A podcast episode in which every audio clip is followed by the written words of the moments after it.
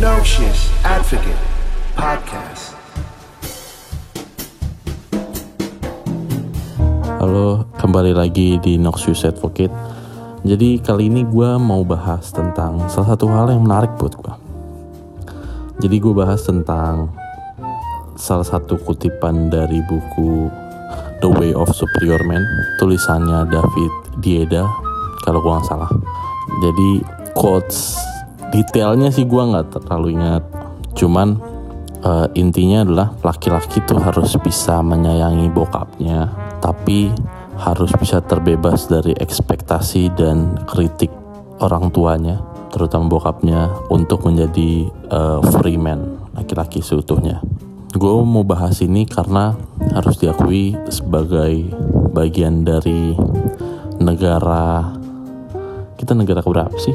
Negara negara berkembang, negara dunia kedua berkembang. Eh, iya pokoknya itulah.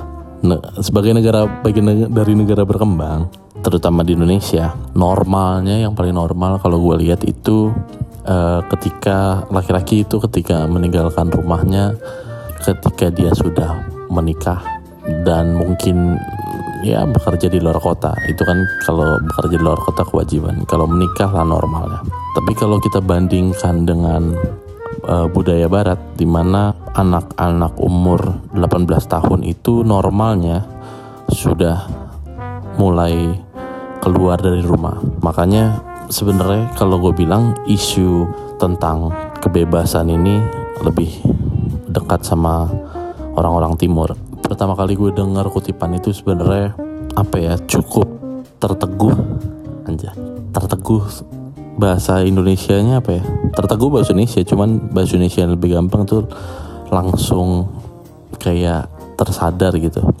Karena sebagai laki-laki yang tumbuh laki-laki pertama yang tumbuh dari keluarga menengah uh, orang tua gue punya gelar S3 doktor.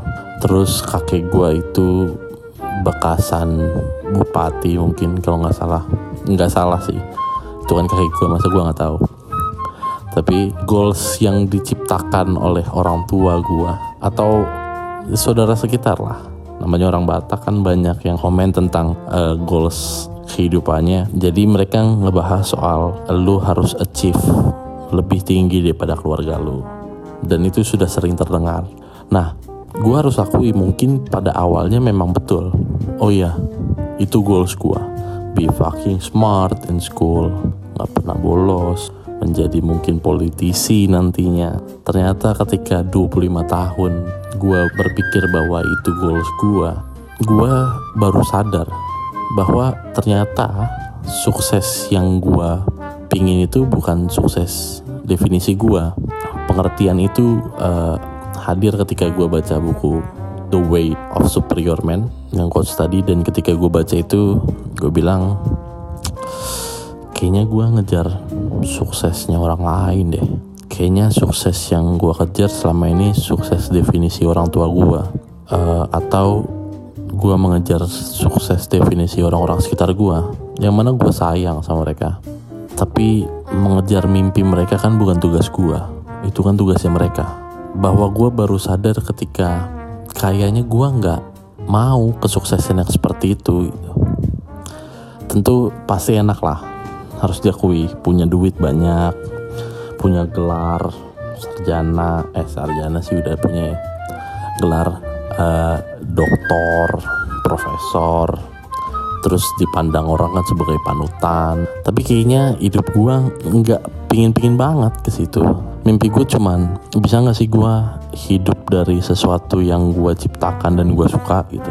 Karena gue ngelihat beberapa orang hidupnya cukup cukup cukup kaya raya mungkin. Tapi uh, sebenarnya mereka nggak terlalu suka-suka banget. Gue tau lah ini omongan ini pasti terdengar kayak iya tapi kan lu bisa beli Ferrari dengan uang. Nah statement itu tuh keluar dari orang-orang yang belum sampai sana percayalah. Karena ketika lu udah sampai sana lu tahu oh iya ternyata enggak. Uang bisa beli kebahagiaan itu omongan orang menengah ke bawah. Kenapa gue tahu seperti ini? Gue belum nyampe orang-orang tinggi di atas sana. Tapi gue cukup berteman dengan beberapa orang yang seperti itu. Gue ambil contoh paling gampang lah. Gue nggak tahu ini diizinin diceritain nggak? Jadi gue nggak nyebut nama. Ada salah satu temen gue yang orang tuanya punya usaha uh, kaya raya lah kuliah di luar negeri. Pulang ke Indonesia tentu ekspektasinya adalah ngelanjutin usaha bapaknya. Ternyata waktu dia ngelanjutin usaha bapaknya gue ngeliat lah dia kok usaha yang lain? Gue tanya lah sama teman dekatnya. Terus teman dekatnya bilang iya kayaknya dia nggak terlalu doyan sama usaha bokapnya.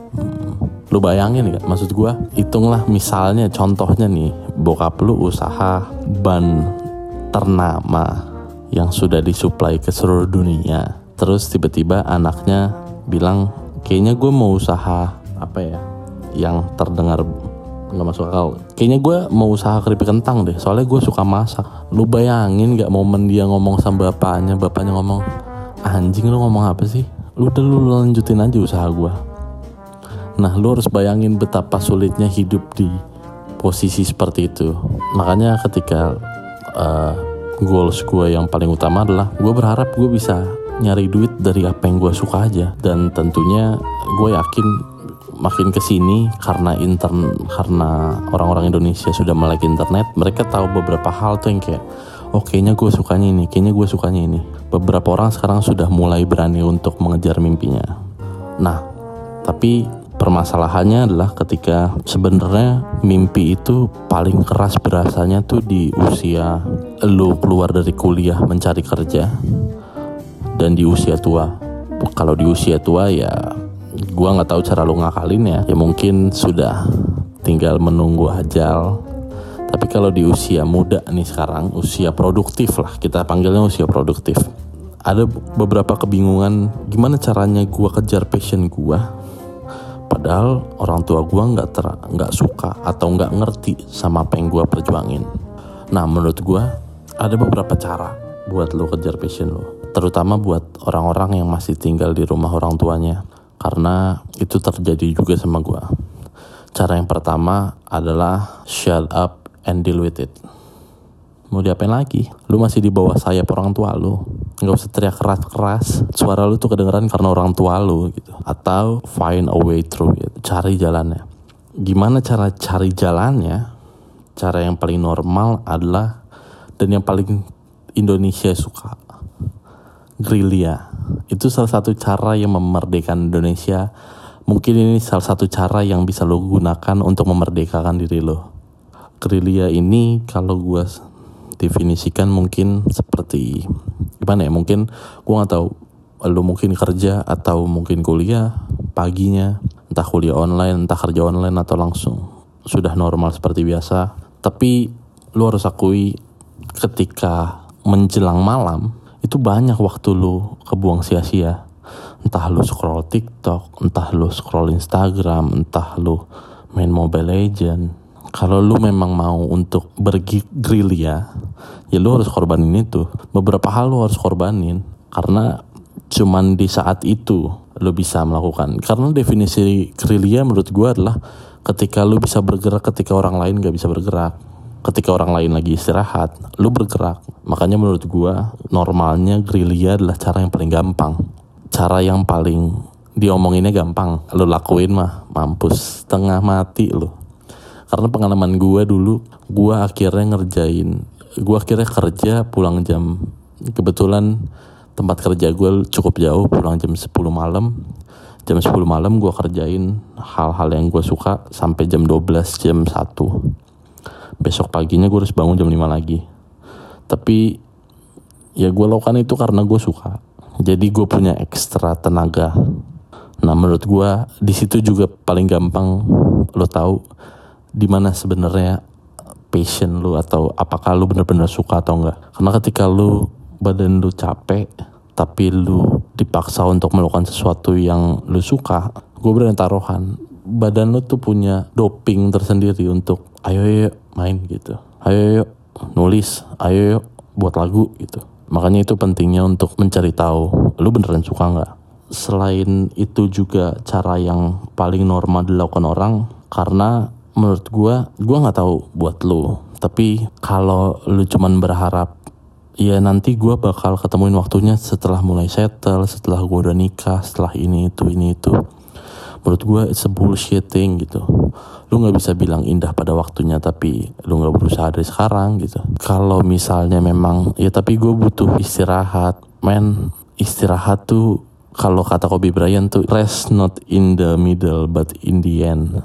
Jadi lu beristirahatnya nanti aja waktu lu udah tenang gitu beristirahat dengan tenang. Jadi maksud gue nggak usah beristirahat anak muda nggak usah banyak-banyak beristirahat lah. Gue paham tidur penting tidur penting. Tapi kan namanya lu membangun fondasi memang beberapa harus lu korbankan. Dan gue nggak terlalu suka dengan istilah semua akan indah pada waktunya. Walaupun agama gue yang ngajarin.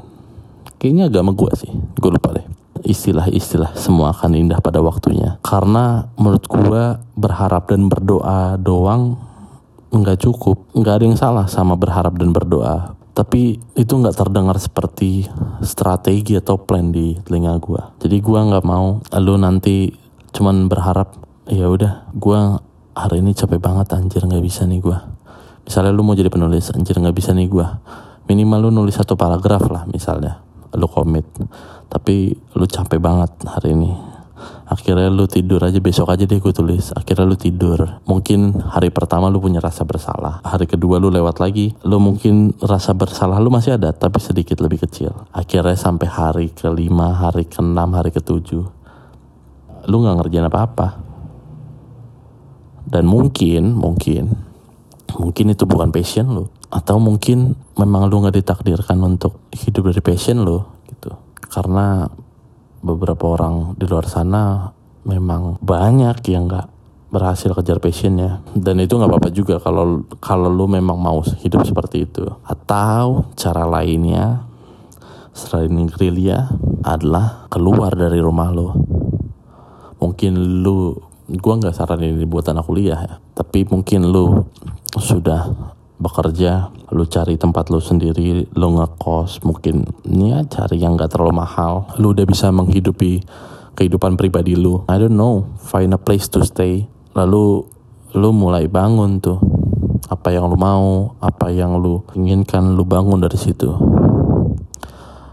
Mulai bangun lu kejar kerajaan lu lah dari tempat kecil lu itu. Dan itu yang gua sudah lakukan sekarang sih. Maksud gua gue masih single. Gue belum gue nggak perlu meninggalkan rumah gue seharusnya.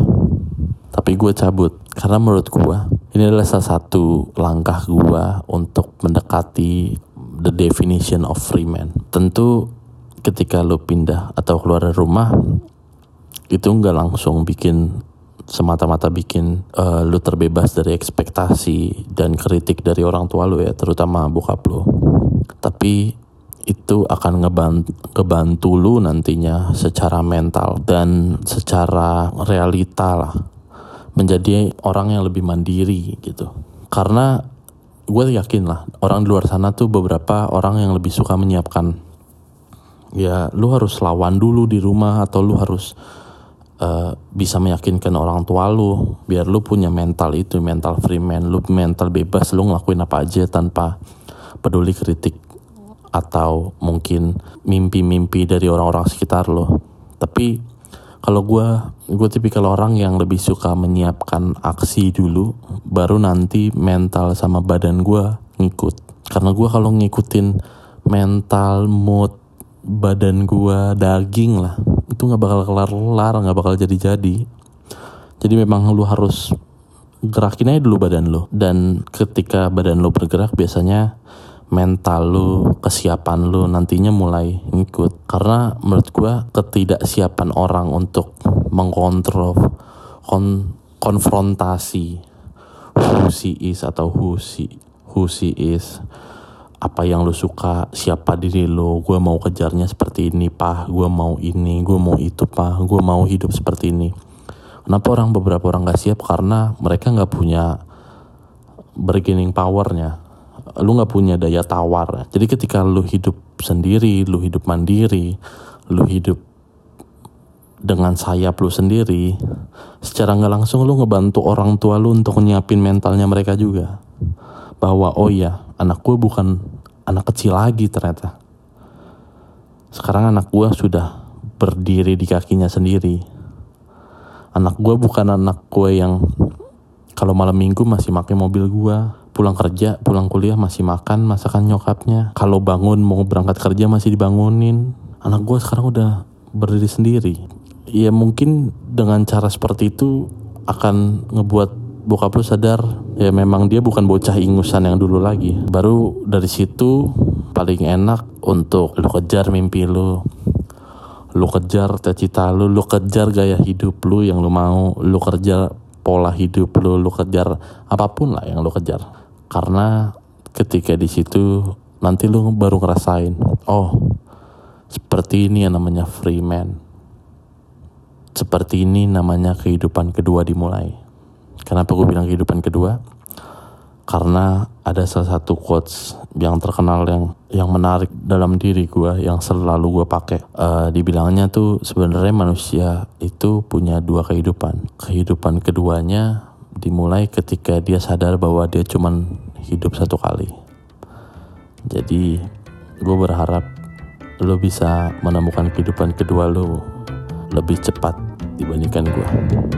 I hope you do. No Shit Advocate Podcast.